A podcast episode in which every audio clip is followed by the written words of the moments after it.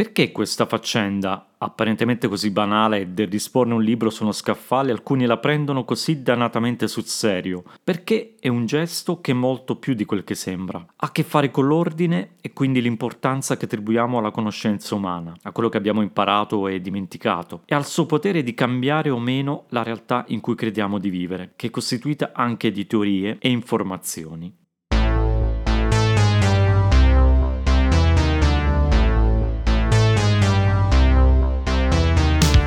Questo è Mindware, un podcast di Paolo Musano.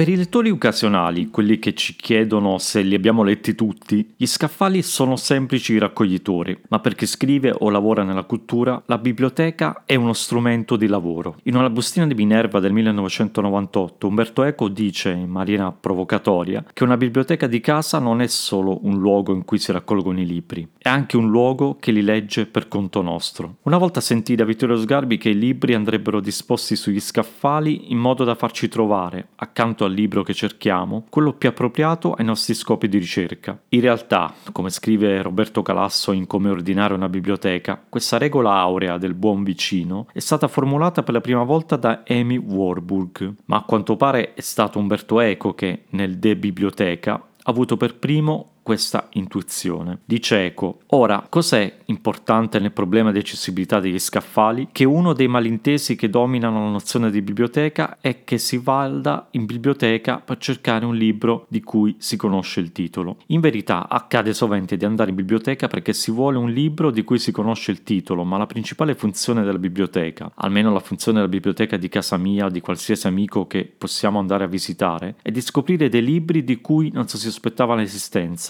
e che tuttavia si scoprono essere di estrema importanza per noi. Ora, è vero che questa scoperta può essere data sfogliando il catalogo, ma non c'è niente di più rivelativo e appassionante dell'esplorare degli scaffali che magari riuniscono tutti i libri di un certo argomento, cosa che intanto sul catalogo per autore non si sarebbe potuto scoprire, e trovare accanto al libro che si era andati a cercare un altro libro che non si era andati a cercare, ma che si rivela come fondamentale. Fine citazione. In pratica, la biblioteca dovrebbe facilitare la serendipity. Più libri avremo sui nostri scaffali, quindi, più probabilità avremo di trovare proprio quel libro.